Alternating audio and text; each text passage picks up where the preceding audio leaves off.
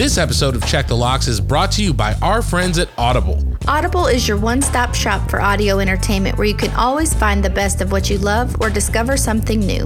That's right. Audible offers an incredible selection of audiobooks across every genre, from mysteries, thrillers, biographies, and of course, true crime. And as an Audible member, you can choose one title a month from their catalog to keep forever, including the latest bestsellers and new releases. Audible members also get access to thousands of podcasts from popular favorites, exclusive new series, and this very podcast you're listening to now. Plus, the Audible app makes it easy to listen anytime, anywhere. While traveling, working out, walking the dog, doing chores, Audible makes listening anywhere easy. And best of all, Check the Locks listeners can try Audible for free for 30 days. So head over to audibletrial.com slash check the locks or click the link in the show notes to start enjoying Audible today. Warning Check the Locks podcast is a true crime podcast and may contain graphic descriptions of violence, murder, sexual assault, and more. Check the Locks podcast is not appropriate for all listeners. Listener discretion is strongly advised.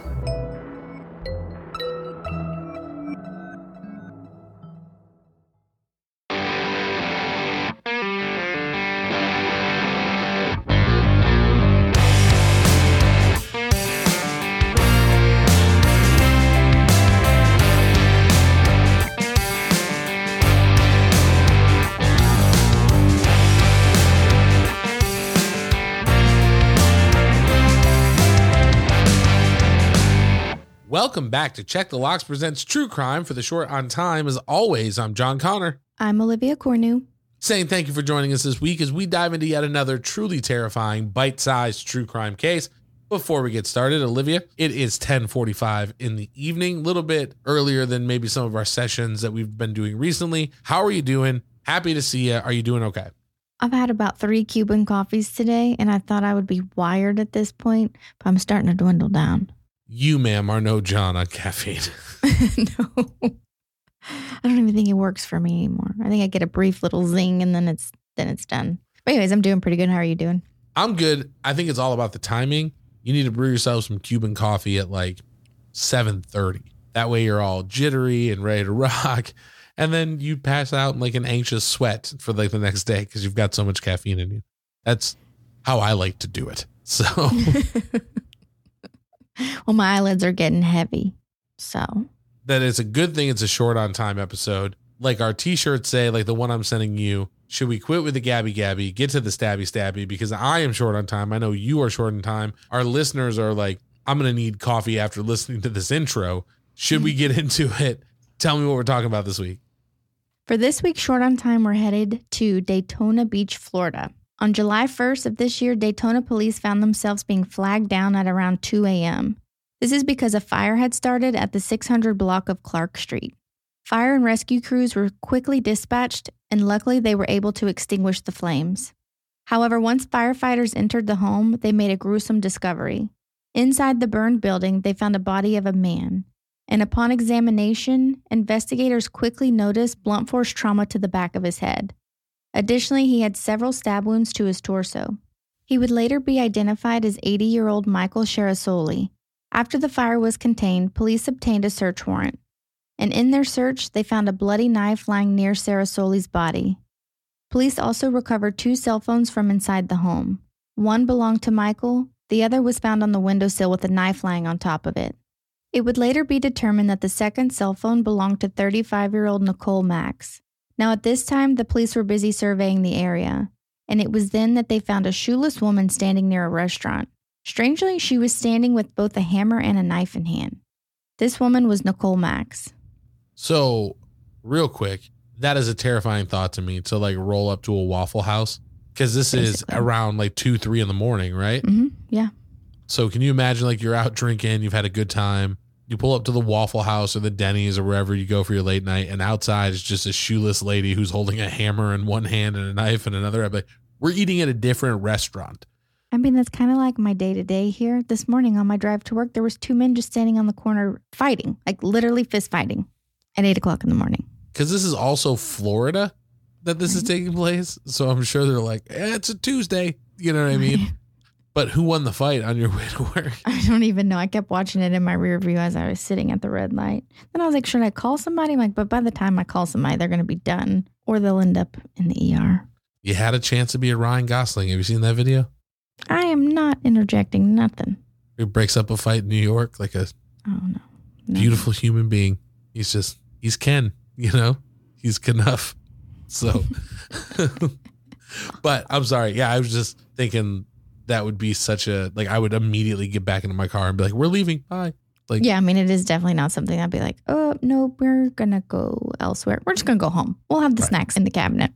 Right. And also if you're listening from Florida, I did not mean to offend you, but also It just seems that way because I think Florida has that law where they have to, like, they disclose everything. So it seems, I think Colorado and Florida have some rule, or am I making this up? I don't know. I just follow the Florida Man Twitter account where it's like Florida man bit in the face after sleeping with cottonmouth snake and pillowcase on bed. Like yeah, I feel like there's something where they have to, like, basically everything is announced on the news or something, but I don't know exactly what the rule is. But it always seems like most crazy things happen in Florida and Colorado. Florida man eats own fingers on bath salts. You know what I mean? Stuff like that. yeah, yeah. So again, didn't mean to offend you, Florida, but if I did, prove me wrong. So And if somebody knows what rule I'm talking about, hit us up in the Facebook group. Yeah, drop it for sure because I Tell me if I'm just making stuff up. I've not spent enough time there, but it would be interesting to know.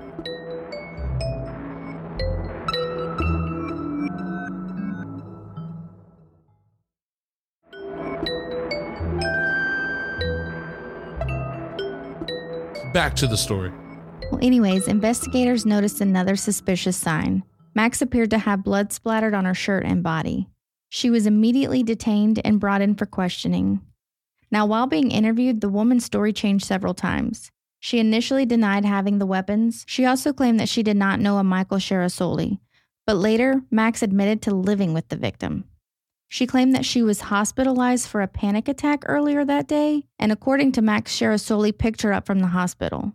When they returned, it had only been the two of them in the home. Max shared that she didn't go into Sherasoli's room and she kept to herself. Detectives informed her that she will need to give a DNA sample prior to leaving the station. During her interrogation, Max requested a drink and police gave her a Diet Mountain Dew. And it was then that Nicole Max did something truly bizarre. Once she was handed the soda, she began pouring the soft drink all over her body to, quote, wash away any possible DNA. Police tried to detain her, but she resisted, fighting and kicking the officers. Ultimately, the knife found next to Sherasoli's body showed Max's DNA on the handle and Sherasoli's DNA on the blade. Nicole Max was booked into the Volusia County Jail on August 5th. She was charged with first degree murder, tampering with evidence, and resisting arrest with violence. Now, when I was looking into her prior criminal history, I found that she had been arrested about probably 10 to 15 times um, since 2020 in Florida for various misdemeanor charges. So she's had quite the run in with the law, you know, small little uh, simple charges, but it, there was quite a few of them. I mean, I feel like you should know that Diet Mountain Dew is not going to wash away DNA. For that, you need Baja Blast, like specifically. You know right, what I right, mean? right. hmm Maybe the frozen version from Taco Bell, but Right. that code red. You know what I mean? I, I just don't understand the. the thought process behind this. There's just something so Florida about, you're never to catch me, man. Give me that Mountain Dew. You know what I mean? I'll get this DNA off me real quick. Let me do the Like it's do. your DNA. Do the do. it's so strange. And also like I feel I feel very bad for Michael Shirasoli, but I also want to know what led to the situation. Yeah, the situation. I don't get how Nicole and Michael, an 80 year old and a 35 year old, ended up living together. Like, I don't know if he like felt bad for her, if she truly was homeless at one point, like she had claimed. I don't know. How do they know each other? It definitely seems like a strange pairing, and I know that this case is very up to date. I mean, we're talking about July. This is very recent. Mhm. So I'm wondering if, as the case progresses, maybe we'll learn a little bit more about that relationship. But I had seen headlines of this where it was like, woman tries to wash away evidence with Mountain Dew. And when I saw the headlines, I was like, oh, well, maybe, you know, like she poured it on a shirt or like tried to pour it on a blood stain. I had no idea that she like doused herself with it in an interrogation room. It's just, I mean, that's what it sounds like to me. yeah, code red, code red. That's, that's ridiculous. Yeah, I don't, I don't, I don't understand the thought process, but it was entertaining to say the least. Yeah. I need to know how this shakes out. And I will tell you, I'm making jokes, but also terrifying that, like, as an 80 year old, you would take somebody into your home and then they would stab you and inflict blunt force trauma and then just burn your house down. Basically, yeah. Yeah, that's real scary. Mm-hmm. So I feel really bad for him, but it's also, you know, I saw a picture of her in like the articles that I had seen. It's her mugshot. Yeah. You look like somebody who would down Mountain Dew all over yourself. Like, I don't know, she's extreme. You know, I could see mean? it. I could see it. But yeah, this was it. It wasn't super scary. It wasn't anything, you know, I don't know. Just interesting. Like the things that we read in the news these days. I'm very interested to know how this shakes out, like you said. You know what I mean? And obviously, she is not like a Dr. K Mountain Mist person. She's got to get that good, got to get that good dew. You know what I mean? Mhm, So, That Pepsi brand. Diet Mountain Dew to boot. There's a there's a woman after my own heart. Cut that sugar. Let me get that diet soda. That's how I roll. All right, deadbolt test. What are you thinking? I mean, this is like a five. I don't have any 35 year old moving in with me. I'm, you know, this is anything that I fear happening to me. I think this is more just crazy out there. And there's obviously signs of mental illness. And like I said, I don't, I don't mean to make jokes, but it's just such a crazy premise on top of like a tragedy that it's hard to wrap your head around it, you know? And so like pointing out the absurdity is like the thing you naturally want to do. So Yeah. I mean, it's a five. I'm not double checking my locks tonight any more than I normally would. What about you? Where you at? I'm gonna put it at like a three. I just, I mean, just catching the the title of Florida woman pours Mountain Dew to remove DNA or get rid of DNA evidence. Like, come on. It's yeah, it's the absurdity of the case that really got my attention. Like I said, when I saw the headlines, I was thinking of all the ways. Like, how, like How? how did she? It's very weird. But again, going to be super excited to kind of see how this story shakes out, and hopefully, you know, there will be justice for Michael Shirasoli, and we'll know a little bit more about the dynamic of that relationship because that's very intriguing. But that is where we fall on the deadbolt test. I am coming in at a five. Olivia's putting it at a four, but we want to know.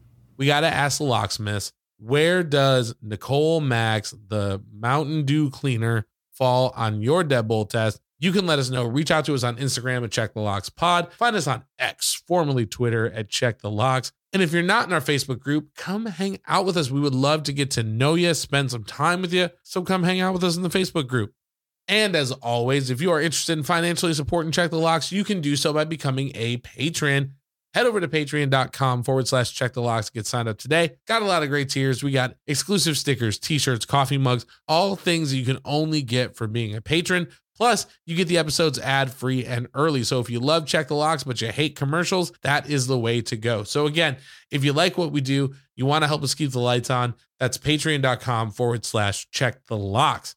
And if you cannot financially support the show, we definitely understand. Just listening and sharing what we do with your friends and family means just as much, if not more. So if that is you, you're hanging out with us every week, you're letting your friends know about this goofy little podcast, send a link, tell them to listen. Just know that from the bottom of our hearts, we appreciate that more than we could ever tell you. Again, that is going to help us grow, get more listeners, and really ultimately just expand our community. So if that's you, you're sending those links, you're letting people know to listen, just know we appreciate you very much.